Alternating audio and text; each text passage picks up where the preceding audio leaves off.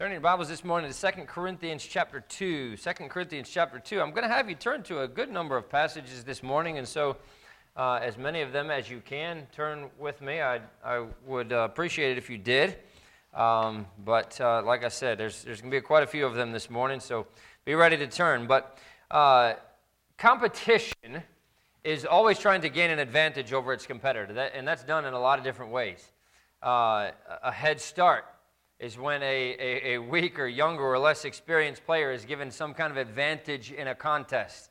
Uh, anytime I ever run against Brian, I always have to give him a head start uh, to give you an idea of what I'm talking about. No, I'm, I'm teasing, but in golf or in bowling, it's called a handicap, right? Maybe you've been, a, most of you have probably played some sport at some point in your life uh, in a fight. You know, it's tying one arm behind your back. That gives that, that, that equalizes the advantage. Batting left-handed when you're naturally right-handed is another way to do something like that to, to try to uh, uh, let the opponent have an advantage. In football, uh, there's there's lots of different ways that uh, teams try to gain an advantage. Deflating the football, right? Uh, Tom Brady. Oh, Miss Miss Eileen, I'm sorry. I'm sorry. Tom Brady didn't deflate the football. Somebody else did it, and he just happened to play with it, but uh, you know, stealing playbooks and all kinds of stuff. People do everything they can to try to get an advantage. The only reason I, the only reason I had to say something about that is because Tom Brady did that against the Colts, and I'm a Colts fan, so uh, we'll leave it at that. But home field advantage is, is another way that, that, um, that, that teams can get a, an advantage, right? And, and when you go into the playoffs and everything, that's, that's what the team wants. They want the home court advantage, the home field advantage, because uh, in basketball especially, it seems like it this way, but the, the home court advantage makes a big difference. You can hear the crowd a lot louder. And when your team is making a play or steals the ball or does something, you can hear the crowd, and that just, it just energizes that home team. And so uh, it, it, makes a difference. It, it, it, gives that team an advantage. But, but in, in all sports, when there are teams that are serious about winning, they're always practicing. Uh, if, it's, if it's a school team, it's before and after school, it's, it's at night on lunch break because they're trying to gain that slight advantage. But it's not just in sports. You see that, you see that competition all over the place in, in sales, when it comes to retail or any other sales industry. The sales department puts a lot of effort into, it, get, into getting advantages over their competitor. Uh, making a better product, having better advertising, whatever, just to try to gain that slight advantage to try to get people to uh, to, to buy their product. And there's a lot, of, a lot of ways of letting other teams have that advantage, having other salesmen lead, uh, have an advantage. War is the same way, right? Uh, uh enemies, armies are always looking for ways to gain that advantage when it comes through uh, different types of weapons or better whatever. Everybody's always looking to try to gain an advantage. And there's nothing wrong with that. I'm not saying that there's anything wrong. Those are just examples. But i tell you this in everyday life, the devil is going to try to do exactly that to us.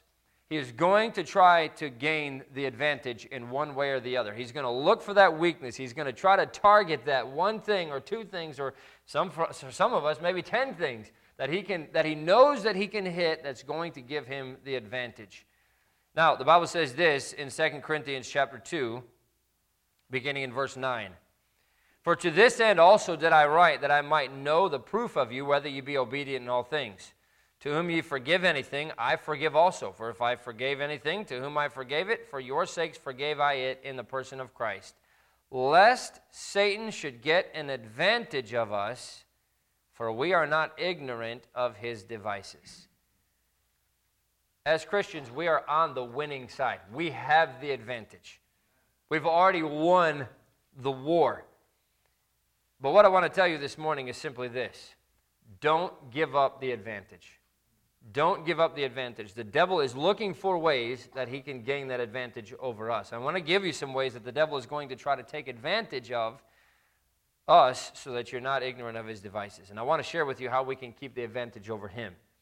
Let's pray, and then we'll look at a few things this morning. Father, we love you. Give me thank you so much for how good you are to us. I thank you for the fact that through Jesus Christ, through salvation, we have won the war. Through Jesus Christ, we can have the victory. But God, I pray, as this verse mentions, that we will not give Satan the advantage in our lives, that we're not ignorant of the way that he's trying to get us and try to take the advantage away from us in winning our spiritual battles that we face every single day of our life. And God, I pray that you'd help us as we look at these things this morning, that you'd give us something from you that we can use to help us go forward for the cause of Jesus Christ. Well, thank you for what you do in Jesus' name. Amen. The first thing that Satan will use is that he'll use times of sorrow or disappointment to gain an advantage of us. All of us are going to experience sorrow at some point. Uh, it's a very hard time. If you've not experienced sorrow, you're going to at one time or another. Uh, some of us are experiencing sorrow right now. It might be a death, it might be an injury, it might be an unexpected retirement. There's so many different ways that we experience sorrow. Some people may be just getting over a, a broken heart. For some, it may be just around the corner. You don't know what's coming, we can't see the future, and something very unexpected might happen. Uh, anything. It doesn't have to be just that somebody dies or something like that. It could be something that really changes your life, turns your life around, and not necessarily in a good way. But times of sorrow can be very destructive times in our life. It can be a very demanding time. Our patience, the mental stress, and just on and on and on with the ways that that sorrow works on us and, and, and just seems to just put us through a ringer and make life difficult for us. And you can count on the fact that the devil is going to be jumping in with his bunch of lies. Turn over to John chapter 8. God doesn't love you, or he wouldn't have allowed that to happen. That's what the devil tells us often, isn't it?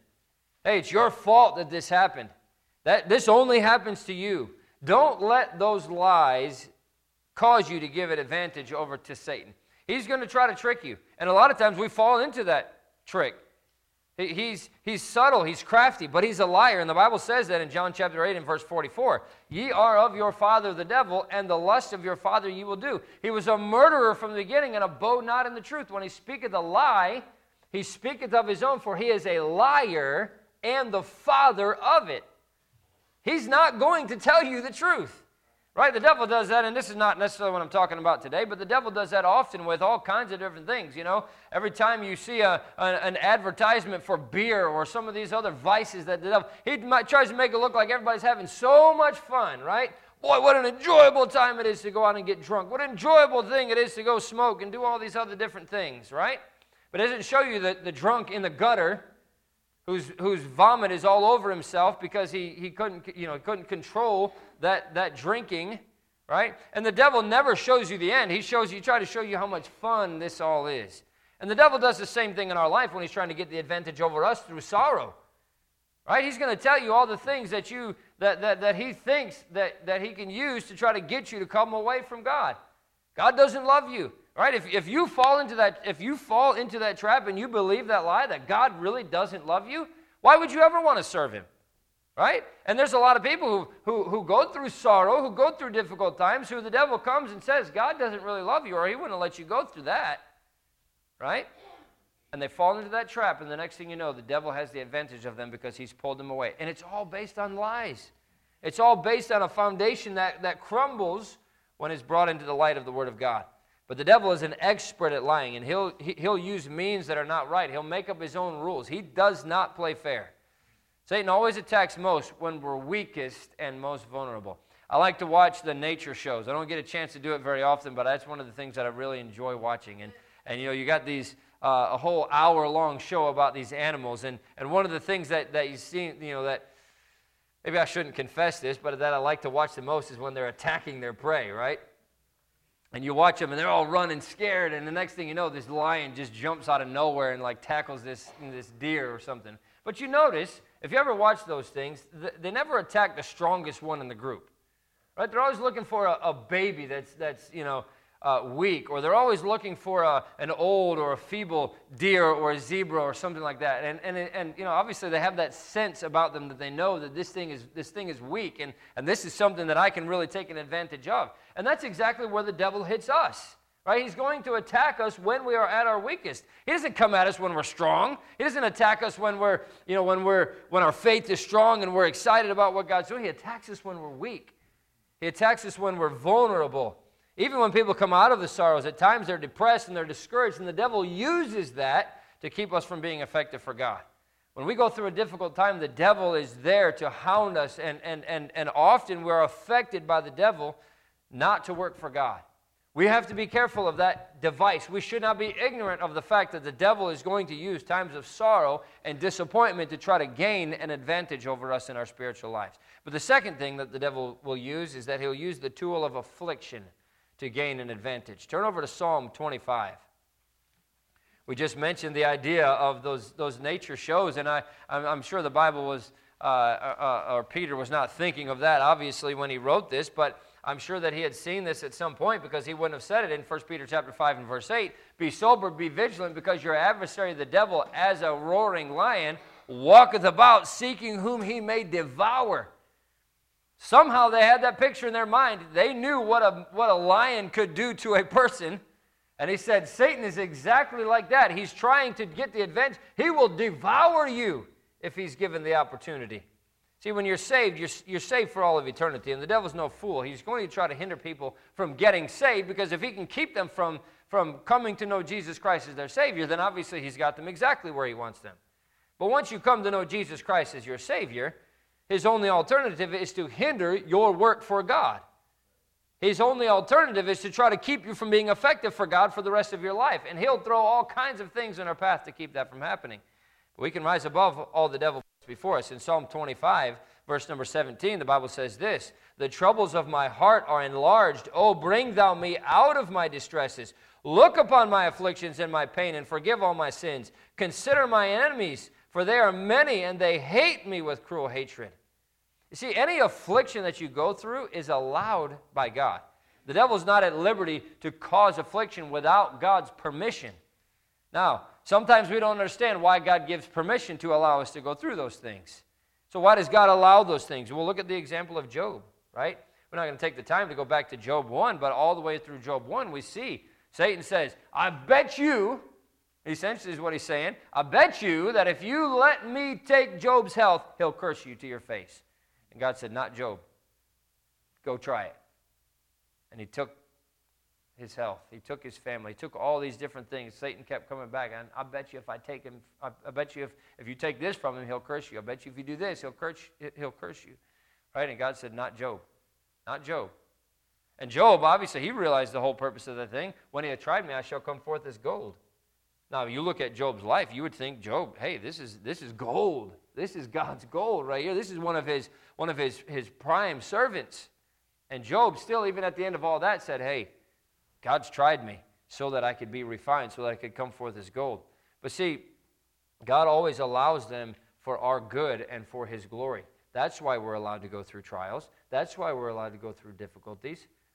How is that for my good? Well, we may not see it now, but when it's past, and when we look back on it, we can always see how God used that for his good and how God is, if we allow him to, will be glorified through everything that we deal with. It's never for our harm. Turn over to Romans chapter 8.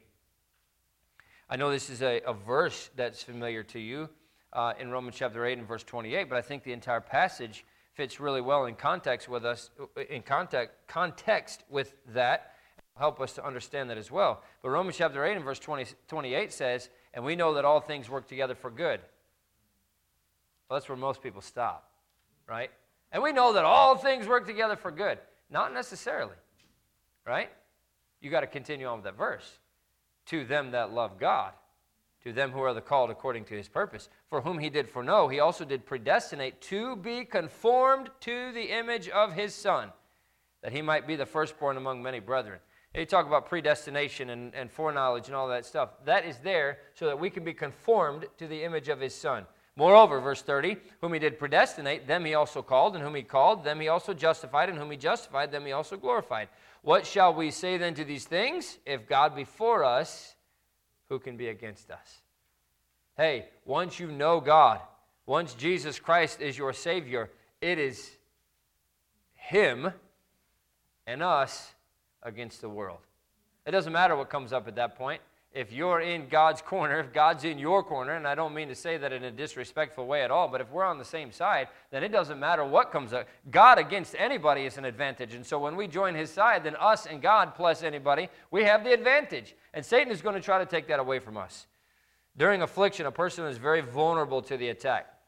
We need to be aware that we are more vulnerable at times right? Oh, not me. I'm a strong Christian, and, and then something happens, and oh, how did I, how did that, how did I fall? How did I let that happen? Because there are times when we are more vulnerable. And the devil, the devil recognizes that, and he's going to try to attack us in those times when we are more vulnerable to those attacks. We, we can't be like the ostrich that sticks its head in the sand and pretends that, that there's no danger, right? Uh, it's like, like a little kid that uh, plays hide and seek and they, they start counting, and here they are doing this, and they think that nobody can see them, right? And, and that's sometimes how we think about the devil. Well, I'm, I'm going to try to get away from the devil, so I'm hiding from him. He, he surely can't see me, right? I got. No, but, that's, but the devil is going to take advantage of us when we think that he's not going to take advantage, and that's why he can gain that advantage over us during those times. The military uses special tactics when they're moving through enemy, enemy territory. They'll always take the high ground wherever they can, uh, wherever they can take the high ground. They're not going to cross an open field if they can help it. They'll, they'll, they'll follow a tree line or something like that. They, they will, uh, when they're on patrol, they never, they never return on the same path that they went out on. As they're marching, um, or, or, moving across enemy territory. They, they don't march in a single file line. They spread out five, six, seven feet apart so that a single spray of gunfire cannot just take out a whole line of people at one time. They're very aware that the enemy is not their friend. The enemy is out to get them. And they're not going to, you know, they'll, they'll kill them at the first opportunity. And so, because of that, they take those precautions. They take every, every caution that is necessary to avoid becoming a casualty. And we have to have the same approach to the devil's attack. He does not care about us.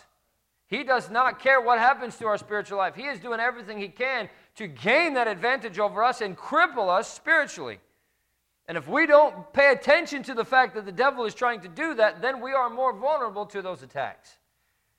We have to keep the devil from getting an advantage of us, but he's going to use times of sorrow and disappointment. He's going to use the tool of affliction. But number three, he'll also use an unforgiving spirit to gain an advantage.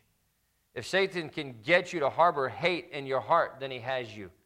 See, hate, hate does more damage to the vessel in which it was stored than it does to the one on which it is poured, right? Uh, don't hold a grudge. That grudge is going to kill you spiritually. It's going to damage you. Somebody, somebody said one time that having bitterness in your heart is like taking poison to try to kill somebody else. And that's exactly the way that, that that's what bitterness is. Most of the time, the person you have bitterness against doesn't even know you're bitter toward them and doesn't even know why if they do know that you're bitter toward them, right? You, you, when a man goes home with a grudge against somebody else, he stays up all night walking the floors and, and building up hate for that person in his heart. The person that he's building up the hate for is at home sleeping in their bed and having a good night. The only person that is d- destroyed by that is the person that's harboring that bitterness. The only person that's, that, that, that is disadvantaged is the one that's harboring that hate. Satan will have you where he wants you if you have an unforgiving spirit. Turn over to Psalm 66. See, an, an unforgiving spirit will control your entire thinking process. You won't be able to think properly. You won't be able to make good decisions. You'll become harsh. You become unkind with your family and with your friends. The only way to take care of that is to pray that hate out of your heart, pray that, that bitterness out of your heart. There comes a time in every Christian's life when we have to outgrow that unforgiving spirit. Only spiritual babies continue to live that way, and that's obviously not the way that God intended for us to live. So your, your prayer line will be closed off if you have an unforgiving spirit. Psalm 66, verse number 18 says, If I regard iniquity in my heart, the Lord will not hear me.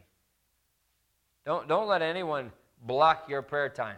If someone does something to you that's wrong, somebody does you wrong, think about this is that person really worth losing my power with God? Well, not if you not if they've done something wrong to you, they're certainly not worth that. Let it go. Let it go. Let the bitterness go. Let that hate go. What good does it do you to hold on to that hate? Only thing it does is give the devil an advantage over you. Your prayer life is too valuable for you to lose. The privilege in prayer is literally one of the greatest things that we have. Could you imagine having somebody that you could go to every single day when you ran into an issue and say, hey, I need money for this. I need money for that. Hey, I need uh, this happened to my car. Can you fix it? And they go fix it. And hey, this happened. I, I got somebody in the hospital. Can you pay this money? And they pay it. I mean, what a, what a great what a great line that would be, right? What a great opportunity that would be to have somebody that didn't matter what the issue was, they could take care of it for you. We have that in prayer. Now, sometimes God doesn't answer that prayer the way that we expect Him to, the way that we want Him to, but God, if we have that line of communication open between us and Him, He will hear and He will answer our prayers. But when you regard that iniquity, when we hold that bitterness, when we hold that hate in our heart, that is, that is a sin that is blocking our line of communication between us and heaven. And it's not worth it. It's not worth it. it what, what is it doing to that other person? Is it getting them back? They're going to know that they did that wrong to me. Hey, let them be the one that, that has their prayer life hindered. Let them be the one that has to deal with the issues because of what they did to you. Don't let that take the advantage away from you in your spiritual life. Everybody can pray, but not everybody can get a hearing from God. Some have cut off those lines of communication. And honestly, in the military, again, that's one of the main targets is the line of communication. It's a little bit different now because there's so many different lines of communication that are open, but especially in, in uh, the battles that they used to fight, more hand to hand combat, man, one of the main things that they would target is that communication line. Because if you can cut off the communication, then you can keep you can keep any kind of word from traveling back and forth, and you can really disrupt an entire army because of that, right? I, I, I read uh, we just we were up in Lexington this week, and uh, uh, I read that when Stonewall Jackson, uh, there at the Stonewall Jackson's house, there you can see it, uh, Lexington. They got a little museum that's there and a lot of really cool artifacts if you've never been up there. But one of the things that they did as soon as, as soon as Stonewall Jackson was killed is they cut off that line of communication. They, they cut all those communication lines so that word could not travel back that Stonewall Jackson was dead. He was so well known as a great leader, as a great general, that if they found out that Stonewall Jackson was dead, they were, they were going to attack probably immediately. They cut those lines so that nobody could find out, and it took them a while to find out that Stonewall Jackson actually was killed. But that's the thing, that those lines of communication are so important. Don't let the devil gain the advantage over us by breaking that line of communication between us and God. See, if you're harboring that bitterness in your heart, he's done exactly what he's trying to do, and that is cut off that line of communication between us and heaven. And it's not worth it. It's not worth it not ignorant of his devices. That's one of the things that the devil will do is try to keep you harboring maybe not just bitterness, maybe not just but whatever else it is in your life that'll keep that line of communication split between you and God. He's going to use times of sorrow and disappointment. He's going to use the tool of affliction. He's going to use an unforgiving spirit. Number four, he's going to use times of persecution to gain an advantage. And some of this kind of goes hand in hand, but how do you handle that persecution? Turn over to 2 Timothy chapter 3. The question is not if persecution is coming. The question is when. If you live for God, persecution is going to come. He says this in 2 Timothy chapter 3 and verse number 12, "Yea, and all that live godly in Christ Jesus shall suffer persecution." See, persecution for those who live for Jesus Christ is as sure as the sun is going to rise. It's as sure as water is wet. Persecution is going to come for those who are living godly in Christ Jesus. But, verse 13, evil men and seducers shall wax worse and worse, deceiving and being deceived. But continue thou in the things which thou hast learned and hast been assured of, knowing of whom thou hast learned them. And that from a child thou hast known the holy scriptures, which are able to make thee wise unto salvation through faith which is in Christ Jesus. All scripture is given by inspiration of God and is profitable for doctrine, for reproof, for correction, for instruction in righteousness. Think about this. If you're not facing persecution or ridicule or strange looks or mocking, then maybe it has to do with the fact that you're not living godly in Christ Jesus. I preached a message, uh, I don't know, it's probably been a year ago. If you find it easy to be a Christian, you're probably not one. Because that's exactly what it is. We're going to face persecution in this life. The devil does not want us to live godly in Christ Jesus. And so he's going to allow that persecution to come. Somewhere in your Christian life, you have to learn how to handle persecution. You have to develop a, a method of victory over those who persecute you, and it's not to persecute them in return. Most Christians are going to run from persecution. They'll leave the church, they'll, they'll just stop going.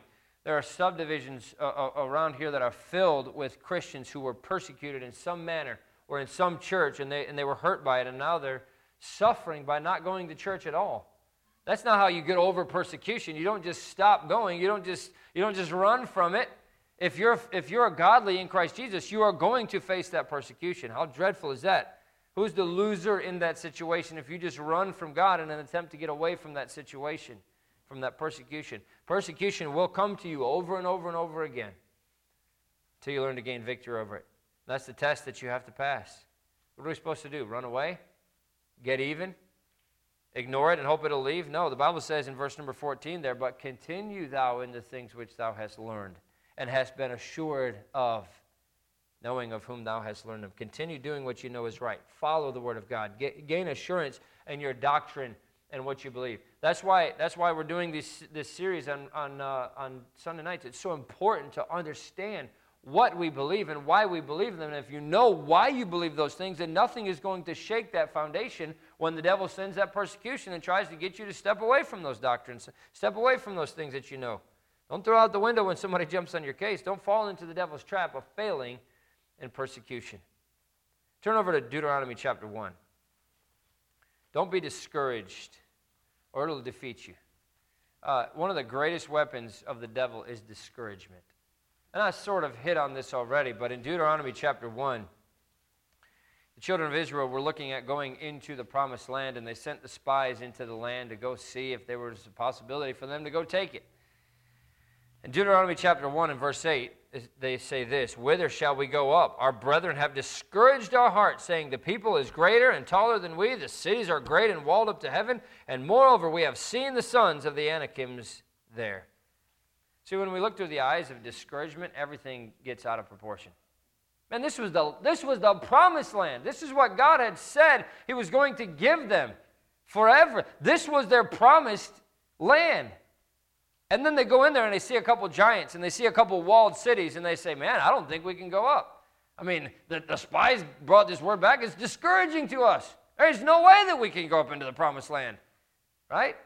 It, it, was all because of discouragement. Notice what's being said here. The Israelites are asking Moses, Whither shall we go up? Can we really go up against this enemy?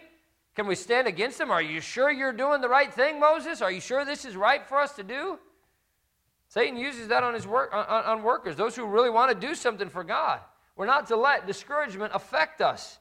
To be discouraged over, over long periods of time is, is to have ignored the promises of God and to have believed only in ourselves.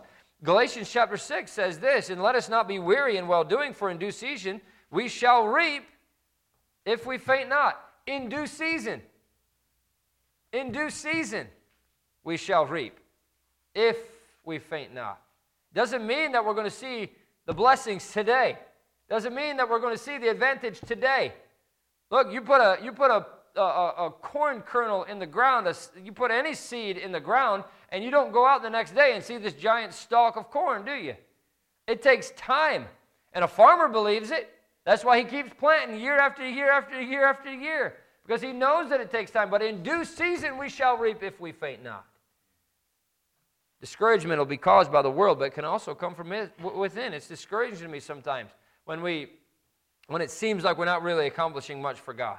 You know, we're, we're trying to put an emphasis on, on being in church and coming to the services, and people don't show up. That discourages me sometimes. It shouldn't, but it does. And there's all kinds of things that we allow sometimes in our lives to discourage us. Look, this building situation, if we allow it, could be a very discouraging thing. Why, does it, why is not God taking care of us? Hey, this whole thing looked like it was going to work out and it fell through. Why is God not? He doesn't care about us. This is so discouraging. You know what? Why are we even looking for a building in the first place? Right? There's a lot of things that we can allow to discourage us, and the devil is going to try to use that as an advantage over us to keep us from trusting God's timing, from trusting in his plan, from having faith in knowing that God is in control and that he does have something for us, not just as a church in a, in a church building, but in our lives. He knows what's going on. Nothing takes him by surprise. The devil jumps right in the middle of my back and says, See, no, nobody else cares. Why should you? I have to tell him, Get thee behind me, Satan. You cannot prevail because Jesus never fails. I have to just go on and do what's right. We have to just go on and do what's right. Number five, I'll give you this the devil's going to use public opinion to gain an advantage. See, Satan is very shrewd. Everybody wants to be liked. Nobody wants to be booed or, or, or ignored. Satan knows that we as people don't like to be unpopular. And at times, you have to be unpopular with the public. At times you have to do what God wants you to do, and you and you have to side with the minority. But he, he'll use public uh, opinion as a tool against you. I want to be well thought of. You want to be well thought of, but but listen, not at a departure from the truth of the Word of God. And when, it, when, when, the, when the time comes, and the time is already here, where we've had to take a stand against things that are not popular in this world today. Or maybe I should say against things that are popular in this world today. It's not popular to take a stand against those things. But if they're in the Word of God, we have to stand on the truth of the Word of God, regardless of what public opinion is telling us we have to do. What will my friends think of me if I get saved and, and jump in and be involved in the church? Doesn't make a difference what the public thinks. I can tell you there's so many people, so many times that, that are under conviction uh, about needing to, to come to know Jesus Christ as their Savior in a church service, but because they have friends that are sitting next to them, or because they, they, they, they look around and think, what is everybody else going to think about me if I get up and go forward and accept Jesus Christ as my Savior? Or, or sin is being preached against, and, and you know that, that God is convicting you, and you say, man, if I get up and go forward during that service, they're going to think that I have this huge problem with this sin. And hey, is it right to get it right or not? Does it matter what the public thinks about you? It shouldn't because God, God is more concerned about our heart being right with Him. And when we're concerned more about what the public thinks, when we're concerned more about what other people think, then the devil has gained an advantage over us in our spiritual lives. Don't worry about what your friends may think. You're not going to give an account of your life here on earth to your friends. One of these days, we're going to stand before God, and it's Him that we're going to give an account to.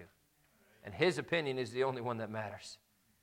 If I get totally involved in church and in God's service, my friends are going to think I'm a fanatic. Great. It's better to be a fanatic for God than a fool and a failure for the devil any day.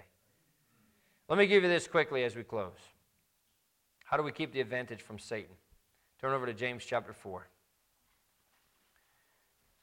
Number one, resist the devil and he'll flee from you. That's exactly what it says there in James chapter 4 and verse number 7. Submit yourselves, therefore, to God. Resist the devil, and he will flee from you. How do we resist? You ever seen those high speed police chases on TV? The person running from the police is resisting arrest. They're doing everything they can to get away from the police. And that's exactly what we have to do when it comes to Satan. We do everything we can to get away from him, everything we can to keep him from getting that advantage doing everything we can not to get caught in his net, caught, in, caught by his devices. Turn over to Ephesians chapter 4 because the second thing that we do to keep the advantage from Satan is this give no place to the devil. And that's exactly what it says there in Ephesians chapter 4 and verse number 27. Neither give place to the devil. See, if you give him an inch, he'll become your ruler. We cannot give the devil any room in our lives. He's going to take one more inch, then he's going to take another, then he's going to take another, and eventually he will take over. You'll no longer be reading your Bible and praying. You'll no longer be witnessing for the cause of Jesus Christ. Then you're more than, nothing more than just a commonplace Christian. And there are so many of those in this world today that are Christians, but they're doing nothing for the cause of Christ because they've given that advantage over to Satan. 2 Corinthians chapter 2 and verse 11 was one of the verses that we read in our text, lest Satan should get an advantage of us, for we are not ignorant of his devices. We can overcome the enemy. Satan wants us to think that we're already defeated. Oh, the Bible is filled with verses. Romans chapter 8 and verse 37. Nay, in all these things we are more than conquerors through him that loved us. 1 John chapter 5 and verse 4, for whatsoever is born of God overcometh the world, and this is the victory that overcometh the world, even our faith. Who is he that overcometh the world, but he that believeth that Jesus is the Son of God? Hey, we're not defeated. We're the victors. Satan is the one who is defeated. And I love those verses in, in Revelation that says Satan already knows what his end is. He already knows that his end is going to be one day that he's going to spend eternity in the lake of fire that he's trying to bring as many people with him as he can to. He's already defeated. He's the loser. Final victory is at death. Turn over to 1 Corinthians 15 and we're done. We've read this passage before. Many times it's very familiar to you. In fact, I think we read it in the last couple weeks, but what a tremendous, tremendous passage. 1 Corinthians chapter 15 and verse 54.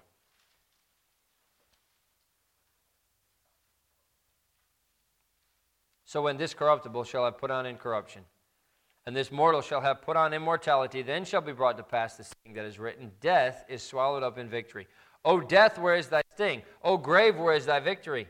The sting of death is sin, and the strength of sin is the law. But thanks be to God, which giveth us the victory through our Lord Jesus Christ. Therefore, my beloved brethren, be ye steadfast, unmovable, always abounding in the work of the Lord, for as much as you know that your labor is not in vain in the Lord. The truth is, we already have the victory. All we have to do is claim it. We don't have to let the devil get an advantage over us. We can fight him because though he has the tools to get an advantage, hey, we don't have to be ignorant of his devices. And if we point those things out, we say, hey, he's going to use this tool. Hey, he's going to use this tool. Hey, he's going to try to use that to get you. He's going to use discouragement. He's going to use sorrow. He's going to use persecution. He's going to use public opinion. He's going to use all these things against you to try to gain an advantage over you. But don't give it to him. Don't give him an inch. We have the tools that we need to get the advantage over him. We have our testimony, we have our Bible, we have prayer, we have our witness. We can defeat him. Satan wants you to think that he's this unstoppable opponent. Ah, you're, you're going to fail, you're going to fall because he's unstoppable. And just that's just what happens to everybody in their Christian life. From time to time, you fall. Why? We don't have to. We allow Satan to get the advantage, and that's when we fall. But we don't have to. We have the victory. Greater is he that is in you than he that is in the world. We have the greatest commander that we could ever have leading us into battle.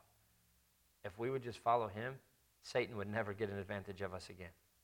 Don't let him cut off those lines of communication. Don't let him use sorrow. Don't let him use discouragement. Don't let him use disappointment. Don't let him use those things against us. God's promised that we don't have to. God's promised us that we can have that victory in our Christian life. Don't give up the advantage. Let's pray. Father, we love you. Again, we thank you for your goodness to us. I thank you for the fact that if we know Jesus Christ is our Savior, ah, we've already won. There is no reason that we need to give up any ground. There is no reason that we need to give up any advantage. We're, we're already the winners. So, God, I pray that you'd help us to fight against these things in our, in our Christian lives. I pray that you'd help us to fight against bitterness and, and any other sin that the devil's going to try to use in our lives to keep that line of communication closed off between us and you. I pray that, that and I know that there are so many people, even in the service this morning, let alone those that are watching online because they cannot be here because of sickness or whatever. God, there's so many people that are going through so many difficult things in our church right now. The devil's going to try to use that, not only to discourage the people that are going through it, but their, their families that are going through it with them, our church, because we're going through all of those things together. The devil's going to try to use those. God, I pray that you would help us to just continue to move forward by faith and that we would not give even an inch of ground over to the devil. And God, where decisions need to be made, I pray that you'd help us to make them this morning. There is somebody in here that does not know for sure that they're saved, does not know for sure that Jesus Christ is their Savior and that they're on their way to heaven. God, I pray that they'd get that taken care of today as well, lest Satan should get an advantage over us. I pray that you'd help us not to be ignorant of his devices. And God, I pray that you'd use us in a great way as Christians. Pray, pray that you'd use our church in a great way in this community. Well, thank you for what you do in Jesus' name. Amen. If you